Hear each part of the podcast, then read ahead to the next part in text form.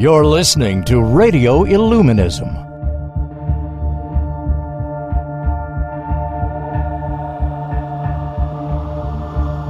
Bringing light to the things hidden in darkness.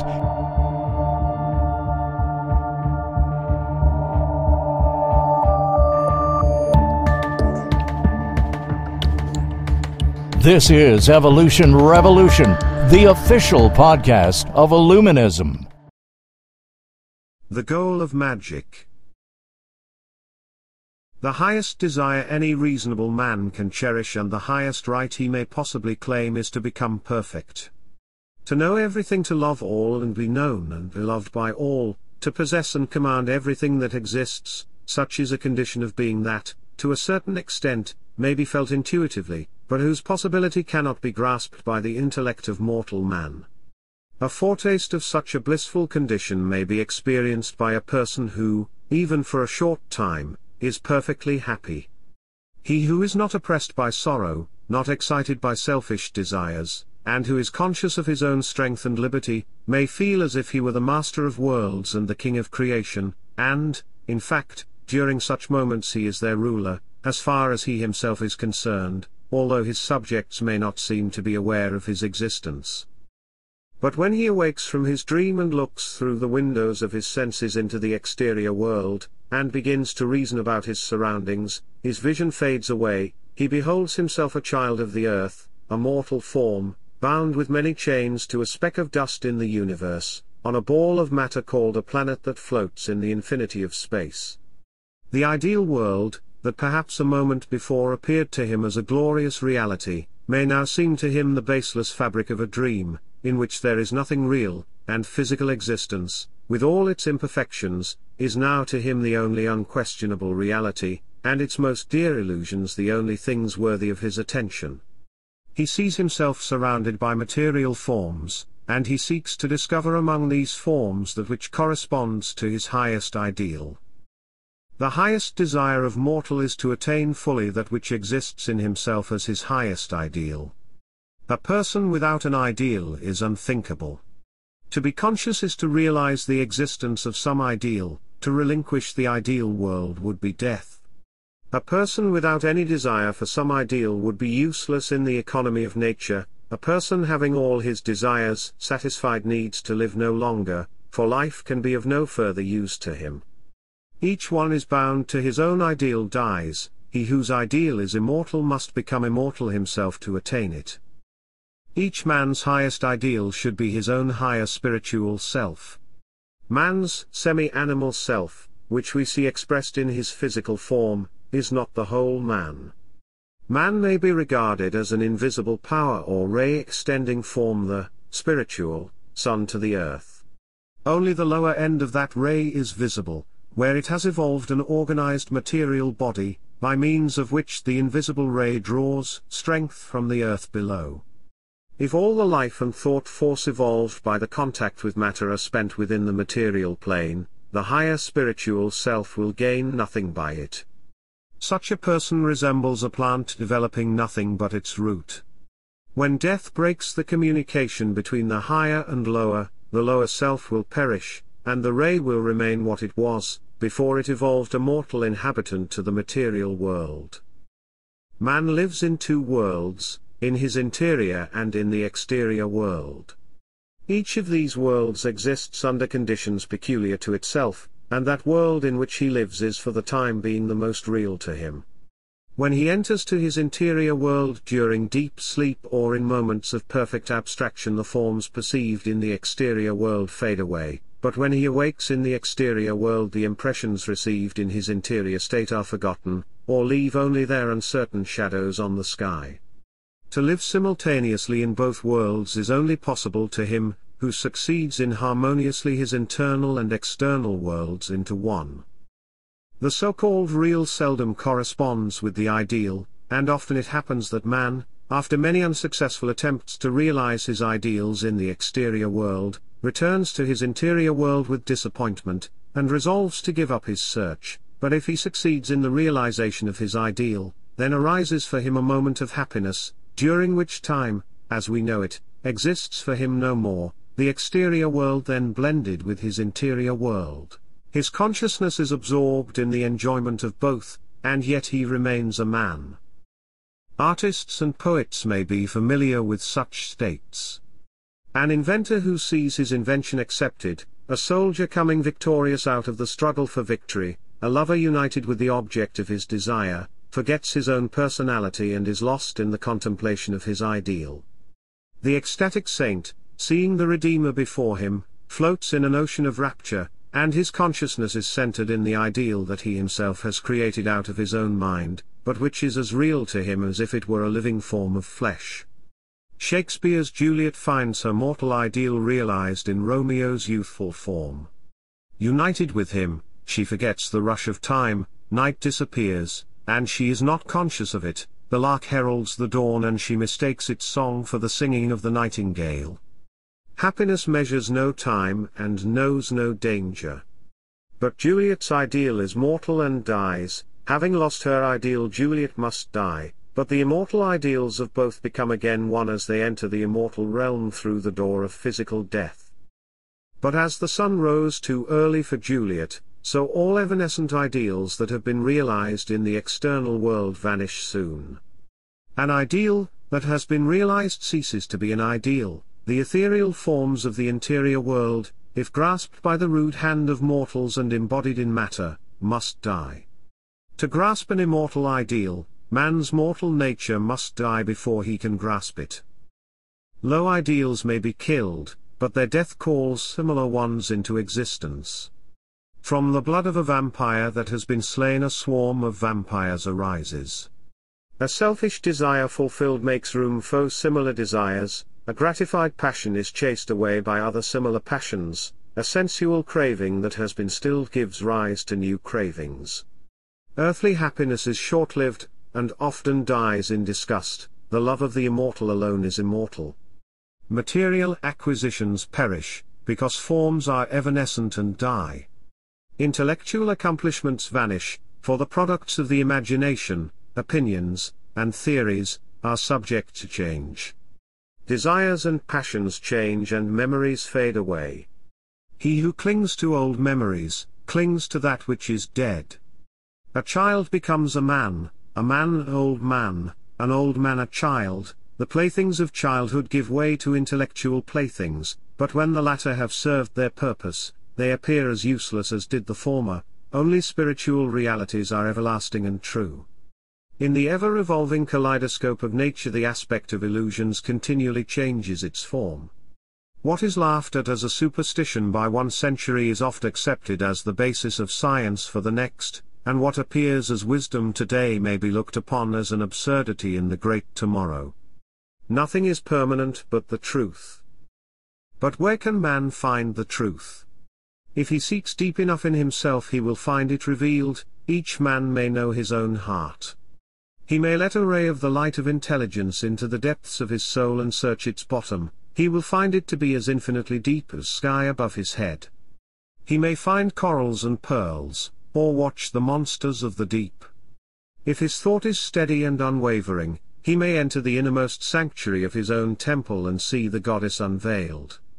Not everyone can penetrate into such depths, because the thought is easily led astray, but the strong and persisting searcher will penetrate veil, until at the innermost center he discovers the germ of truth, which, awakened to self-consciousness, will grow in him into a sun that illuminates the whole of his interior world. Such an interior meditation and elevation of thought in the innermost center of the soul, is the only true prayer. The adulation of an external form, whether living or dead, whether existing objectively or merely subjectively in the imagination, is useless, and serves only to deceive. It is very easy to attend forms of external worship, but the true worship of the living God within requires a great effort of will and a power of thought, and is in fact the exercise of a spiritual power received from God. God in us prays to himself. Our business consists in continual guarding of the door of the sacred lodge, so that no illegitimate thoughts whose deliberations are presided over by the Spirit of wisdom. How shall we know the truth? It can be known only if it becomes revealed within the soul. Truth, having awakened to consciousness, knows that it is, it is the God principle in man, which is infallible and cannot be misled by illusions. If the surface of the soul is not lashed by the storms of passion, if no selfish desires exist to disturb its tranquility, if its waters are not darkened by reflections of the past, we will see the truth in its fullness is to become alive and immortal, to lose the power of recognizing the truth is to perish in death. The voice of truth in a person that has not yet awakened to spiritual life, is the still small voice that may be heard in the heart, listened to by the soul, as a half-conscious dreamer listens to the ringing of bells in the distance, but in those that have become conscious of life, having received the baptism of the first initiation administered by the Spirit of God, the voice heard by the newborn go has no uncertain sound, but becomes the powerful word of the Master. The awakened truth is self-conscious and self-sufficient, it knows that exists. It stands higher than all theories and creeds and higher than science, it does not need to be corroborated by recognized authorities, it cares not for the opinion of others, and its decisions suffer no appeal. It knows neither doubt nor fear, but reposes in the tranquility of its own supreme majesty. It can neither be altered nor changed, it always was and ever remains the same, whether mortal man perceives it or not. It may be compared to the light of the earthly sun, that cannot be excluded himself. We may blind ourselves to the perception of the truth, but the truth itself is not thereby changed. It illuminates the minds of those who have awakened to immortal life. A small room requires a little flame, a large room a great light for its illumination, but in either room the light shines equally clearness, but with a power differing according to their individual capacity. It would be perfectly useless to attempt to describe this interior illumination. Only that which exists relatively to ourselves has a real existence for us, that of which we know nothing does not exist for us. No real knowledge of the existence of light can be furnished to the blind, no experience of transcendental knowledge can be given to those whose capacity to know does not transcend the realm of external appearances. There is nothing higher than truth, and the acquisition of truth is therefore man's highest ideal. The highest ideal in the universe must be a universal ideal. The constitution of all men is built according to one universal law, and the highest ideal must be the same to all and attainable to all, and in its attainment all individuals become reunited. As long as the soul of man does not recognize the highest ideal in the universe, the highest one which he is able to recognize will be the highest to him, but as long as there still exists a higher one than the one he perceives, the higher will unconsciously attract him, unless he forcibly and persistently repulses its attraction. Only the attainment the highest ideal in the universe can give eternal and permanent happiness, for having attained the highest there is nothing left that could possibly be desired. As long as there is still a higher ideal for man, he will have aspirations to reach it, but having reached the highest all attraction ceases, he becomes one with it and can desire nothing more. There must be a state of perfection which all may reach and beyond it. All men have the same right to reach the highest, but not all have the same power developed, some may reach it soon, others may lag on the road, and perhaps the majority may fall and have to begin again at the foot of the ladder. Each ripe acorn that falls from an oak has the inherent capacity to develop into an oak, but not each finds the same conditions for development. Some may grow, a few may develop into tress, but the majority will enter into decomposition to furnish material out of which new forms may be developed. The highest truth in its fullness is not known to man in the mortal form. Those that have attained to a state of perfect consciousness of infinite truth are not imprisoned in a limited form, they belong to a formless tribe, they could not be one with an universal principle if they were tied by the chains of personality, a soul expanded, so that the prison house of flesh can hold it no more, will require that prison house no longer flesh and blood is only required to shelter the spirit in the infancy of his development as long as he has not attained full power. The clothes of skin were needed to protect him against the destructive elementary influences of the sphere of evil as long as he could not rise above civil. Having attained the knowledge of evil and the power to subdue it, and having by the realization of the truth eaten from the tree of life and attained substantiality, he can protect himself by his own power, and requires his clothes of flesh no longer. Imperfectly developed man, unless he has become degraded, feels intuitively that which is true, but does not know the truth by direct perception. The externalist who reasons only from the plane of sensual perceptions is farthest from a recognition of the truth, because he mistakes the illusions produced by his senses for the reality, and repulses the revelations of his own spirit. The philosopher, unable to see the truth, attempts to grasp it with his logic, and may approach it to a certain extent, but he, in whom the truth has attained its own self-consciousness, knows the truth because he is himself one with it. Such a state is incomprehensible to the majority of men, to scientists and philosophers as well as to ignorant, and nevertheless men have existed, and exist today, who have attained it. They are the true theosophos, but not everyone is a theosopher who goes by the name of theosophist, nor is everyone a Christ who is called a Christian are one and the same, because both are human forms in which the universal spiritual soul, the Christ or the light of divine wisdom, has become manifest. The terms Christian or Theosophist, like so many other terms of a similar kind, have almost entirely lost their true meaning. A Christian nowadays means a person whose name is inscribed in the register of some called Christian church, and performs the ceremonies prescribed by that social, and performs the ceremonies prescribed by that social organization, while a theosophist is said to be a visionary or dreamer. But a real Christian is something entirely different from a merely external one. The first Christians were a secret organization, a school of occultists, who adopted certain symbols and signs, in which to represent spiritual truths, and thus to communicate them to each other. A real theosophos is not a dreamer, but a most practical person. By purity of life he requires the power to perceive higher truths than average man is able to see, and he understands the things which he sees, because he possesses a spiritual knowledge gained by many a life of self-denial in repeated reincarnations.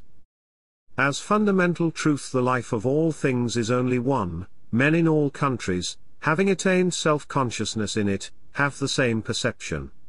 This explains why the revelations of the sages are identical with each other. The truths revealed by a Jacob Boehme, Eckhart, or Paracelsus in Germany, are essentially the same as those revealed by the Tibetan adepts, they only differ in extent and in mode of expression. A true Christian saint in England or France would tell the same tale as a real Brahmin in India or a truly wise Red Indian in America, because all three, being in the same state thing. The truth is there, visible to all who possess it, but each will describe what he sees according to his mode of thinking and his own fashion. If, as the ignorant believe, all the visions of saints and lamas, sannyasi, and dervishes, were only the result of hallucinations and fancies, not two of them, having never heard of each other, would have the same vision. A tree will be a tree to all who are able to see it, and if their sight is clear no arguments will change it into an oyster, a truth will be seen as a truth by all who are able to see it, and no sophistry will change it into a lie. To know the whole truth is to know everything that exists, to love the truth above all is to become united with everything, to be able to express the truth in its fullness is to possess universal power, to be one with immortal truth is to be forever immortal. The capacity of perceiving the truth depends on the tranquility of the soul. The soul not being true cannot realize truth, it can at best dream of it as of something existing in another world. The sound of the voice of the truth cannot penetrate through the noise caused by the turmoil in the heart, its light cannot break through the clouds of false theories and the smoke of opinions which inhabit the brain. To understand that voice and to behold that light distinctly and without any foreign admixture, heart and head should be at rest. To perceive the truth, purity of heart and self-control should go hand in hand, and it is therefore taught that men must become as unsophisticated as children and strong as lions before they can enter the sphere of truth. Head and heart, if united, are one, but if they act against each other they form the absurd two that produces illusions. The emotional maniac is only guided by his heart, the intellectual fool only listens to the dictates of his head, he lives in his head and knows not the heart.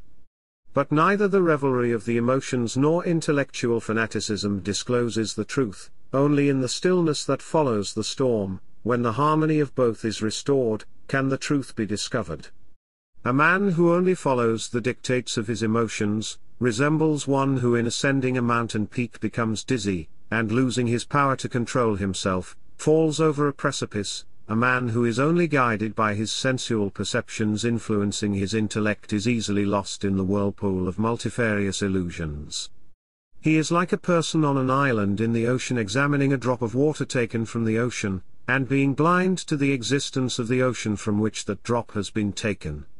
But if heart and head are attuned to the divine harmonies of the invisible realm of nature, then will the truth reveal itself to man, and in him will the highest ideal see its own image reflected. We sometimes hear some people boast that they are controlled by their intellect, others are guided by their emotions, a free man is not controlled by either of the two, he is his own master guiding his heart and his mind. Do you like what you hear so far? Make sure you never miss a show by clicking the subscribe button now.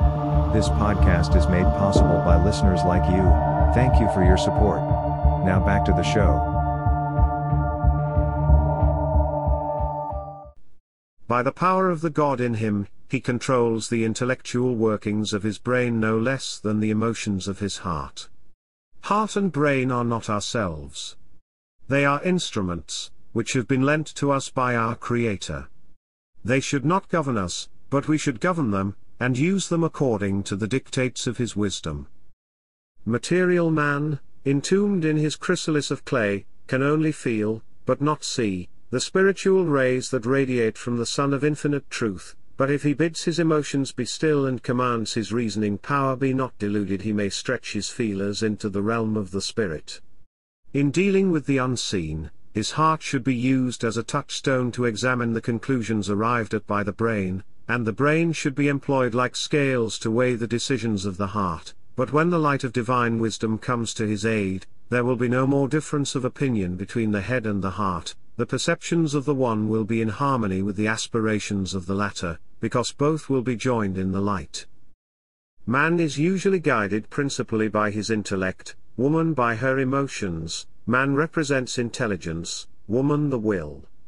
To reason from external appearances has become a necessity to men in consequence of their material organization, which like a shell surrounds their soul, but if the innermost spiritual man, sleeping in every heart, awakens to life, he emits a light that penetrates through the veil of matter and illuminates the mind.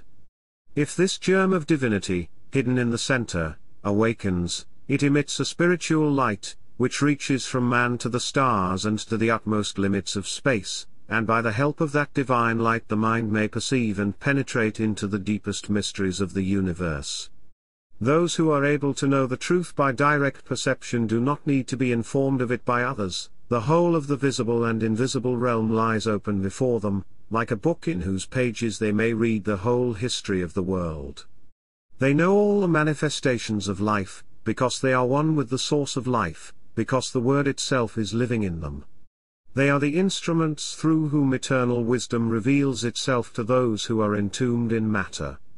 These are the true saviors, adepts, illuminates, Rosicrucians, Mahatmas, and Theosopher, not those pretenders who merely fancy to be what they not really are. How pitiful must appear to the enlightened the war of opinions raging among those whom humanity believes to be the keepers of knowledge and wisdom, how insignificantly small appear those lights before the sun of divine truth. What appears as a light to the ignorant, appears to the illuminated seer as darkness and smoke, and the wisdom of the world becomes foolishness before the eye of the truth. The oyster in its shell may believe itself at the pinnacle of perception, and that there is no higher existence than that which it enjoys in the ocean bed, the self-concerted, proud of his learning, is swelled with vanity, knowing little how little her knows.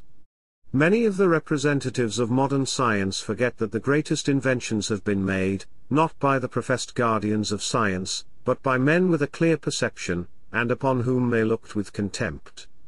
They ought to remember, that many useful inventions were made and introduced, not with the assistance, but in spite of the opposition of the learned.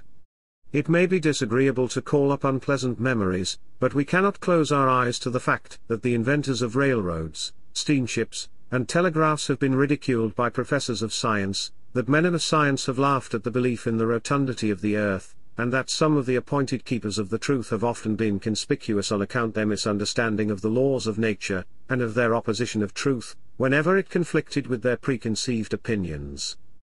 Many useful discoveries have been made through the power of intuition, some have been made by logical reasoners without intuition, and their results are still a curse for mankind. For centuries the learned professions have been thriving on human suffering, and many of their followers, mistaking the low for the high, have prostituted their knowledge. The fear of illusory devil external to man has served to swell the money bags of Brahmins and priests, while the real internal devils, residing on the passionate nature of man, were allowed to grow. For centuries many of the self-appointed servants of the Supreme have only served the golden calf, residing in their animal nature, feeding their followers with false hopes of immortality, and speculating on the selfish propensities of men. Those to whom humanity looks for protection against bodily ills, and who therefore, more than anybody else, should understand the real constitution of man, still experiment with the physical form to seek the cause of disease, being ignorant of the fact that the form is an expression of life, the product of the soul, and that external effects cannot be effectually changed without changing the internal causes. Many of them refusing to believe in soul, seek the cause of disease in its external expression, where it does not exist. Diseases are the necessary results of disobedience to the laws of nature, they are the consequences of sins that cannot be forgiven, but must be atoned for by acting again in accordance with natural laws. I vain will the ignorant ask the guardians of health for their assistance to cheat nature out of its dues. Physicians may restore health by restoring the supremacy of the law, but as long as they know only an infinitesimal part of the law they can only cure an infinitesimal part of the diseases afflicting mankind, sometimes suppress the manifestation of one disease by calling another and more serious one into existence. In vain will such investigators seek for the cause for epidemic diseases in places where such diseases may be propagated, but where they are not created. The soul of the world which such causes reside cannot be seen with microscopes, it can only be recognized by a man capable of perceiving the truth. A true conception of the nature of man will lead to the comprehension of the fact that man, being as a microcosm the true image, reflection and representative of the macrocosm of nature, nature has the same organization as man, although not the same external form. Having the same organs and function, and being by the same laws, the organism of nature liable to experience diseases similar to those experienced by the organism of man. Nature has her dropsical swellings, her nervous trembling, by her paralytic affections by which civilized countries turn into deserts, her inflammatory affections, her rheumatic, spells of heat and cold, eruptions and earthquakes. If our physicians knew the nature of man, they would also know the organization of nature as a whole, and understand more about the origin of epidemic diseases, of which they now know merely the external effects. What does modern medical science know of the constitution of man, whose life and safety is made to depend on the knowledge? It knows the form of the body, the arrangement of muscles, and bones, and organs, and it calls this constituent parts by names which it invented. Having no supersensual perceptions, it does not know the soul of man, but believes that his body is the essential man. If its eyes were open it would see that this visible body is only the material kernel of the immaterial, but nevertheless substantial real man whose soul essence radiates far into space, and whose spirit is without limits, and that the spirit is not merely within the body, but rather the body within the sphere of spirit. They would know that in the life principle resides sensation, perception, consciousness, and all the causes that produce the growth of the form. Laboring under their fatal mistake they attempt to cure that which is not sick, while the real patient is unknown to them. Under such circumstances it is not surprising that the most enlightened physicians of our time have expressed the opinion that our present system of medicine is rather a curse than a blessing to mankind, and that our drugs and medicines on the whole do vastly more harm than good, because they are continually misapplied. This is an assertion which has often been made by their own most prominent leaders. The ideal physician of the future is he knows the true constitution of man, and who is not led by elusive external appearances, but able to examine into the hidden causes of all external effects. To him the acquisitions of external science are not the guides but only the assistants, his guide will be his own knowledge and not a theory, and his knowledge will endow him with power. If our medical students were to apply a part of the time which they employ for amusements for the development of a love for the truth, they would become able to know certain processes within the organism of man, which are at present to them are a mere matter of speculation, and which are not discoverable by any physical means. But even the modern physician acts wiser than he knows.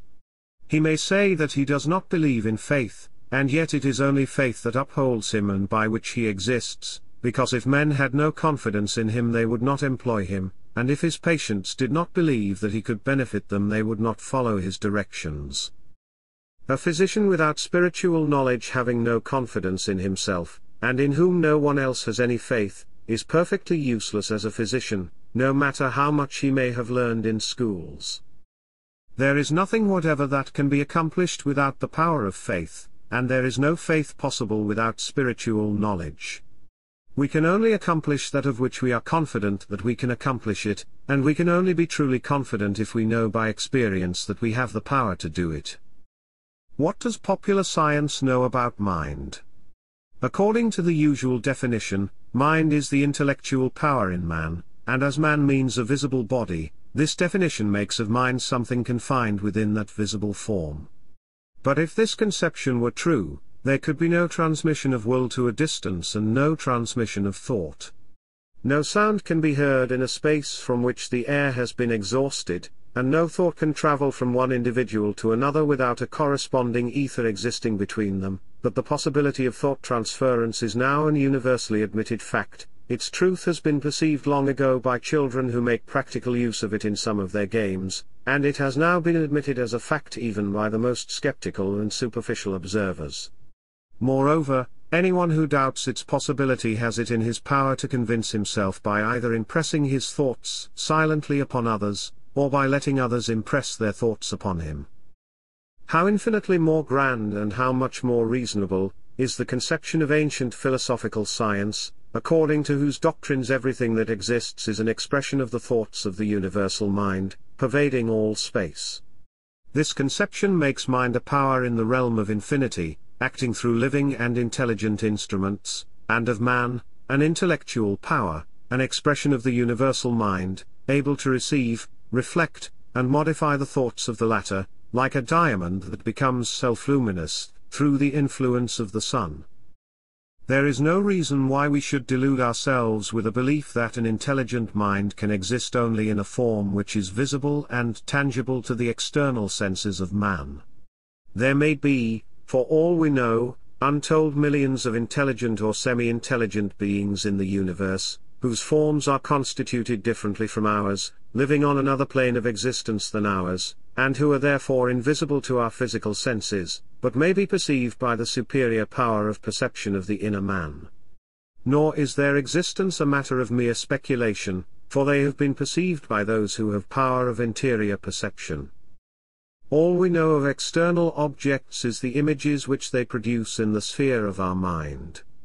Astral or spiritual beings produce no reflection upon the retina, but their presence may be known when they may be perceived with the eye of the soul.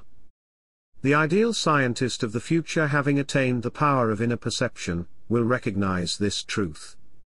If we believe that the object of life is simply to render our material self satisfied and to keep it in comfort, and that material comfort confers the highest state of possible happiness, we mistake the low for the high and an illusion for the truth. Our material mode of life is a consequence of the material constitution of our bodies. We are worms of earth because we cling with all our desires and aspirations to earth. If we can enter upon a path of evolution, by which we become less material and more ethereal, a very different order of civilization would be established.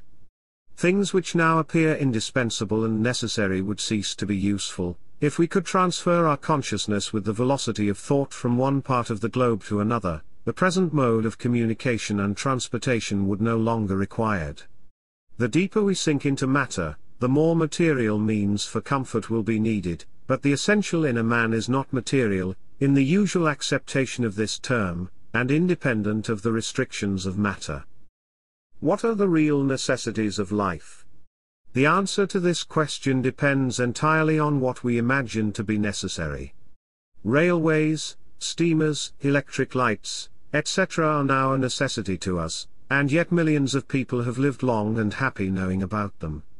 To one man a dozen of palaces may appear to be an indispensable necessity, to another a carriage, another a pipe, or a bottle of whiskey. But all such necessities are only such as man himself has created. They make the state in which he now is agreeable to him and tempt him to remain in that state and to desire for nothing higher. They may even hinder his development instead of advancing it. If we would rise into a higher state, in which we would no longer require such things, they would cease to be a necessity, and even become undesirable and useless, but it is the craving and the wasting of thought for the augmentation of the pleasures of the lower life which prevent man to enter the higher one. To raise the evanescent man to a state of perfection enjoyed by the permanent ideal man is the great arcanum, that cannot be learned in books.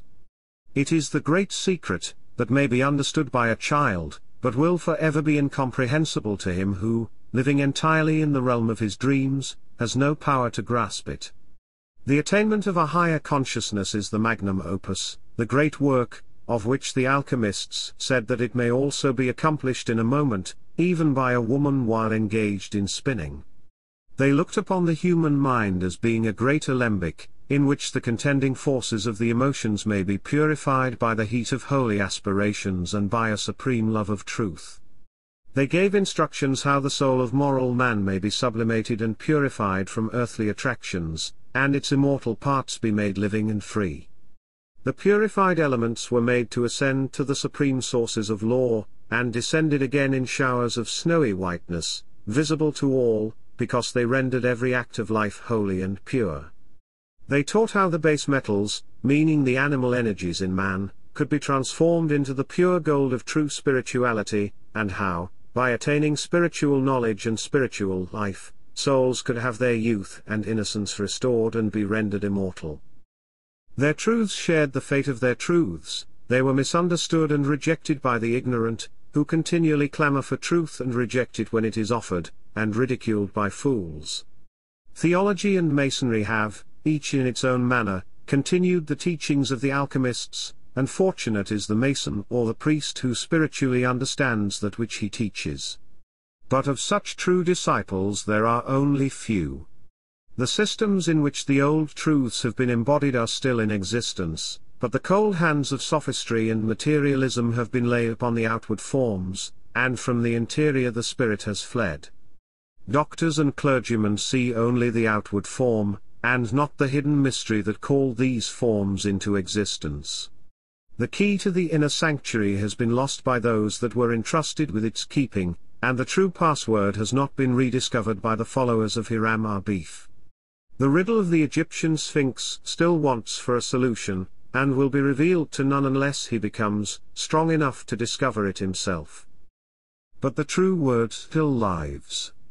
The light of truth still shines deep into the interior world of man, and sends its divine influence down into the valleys, and wherever the doors and window are open to receive it, there will it dispel the darkness, rendering men and women them on the road to perfection, until, when all their struggles have ceased and the law has been restored, they will find permanent happiness in the realization of the highest universal ideal, their own divine self. Thanks for tuning in to this episode of Evolution Revolution. To learn more about today's topic and many others, be sure to visit our website at illuminism.us, where you can subscribe to the show so you'll never miss an episode. If you're interested in becoming a member of the Church of Illuminism, you can do so at our website as well. Membership is always free.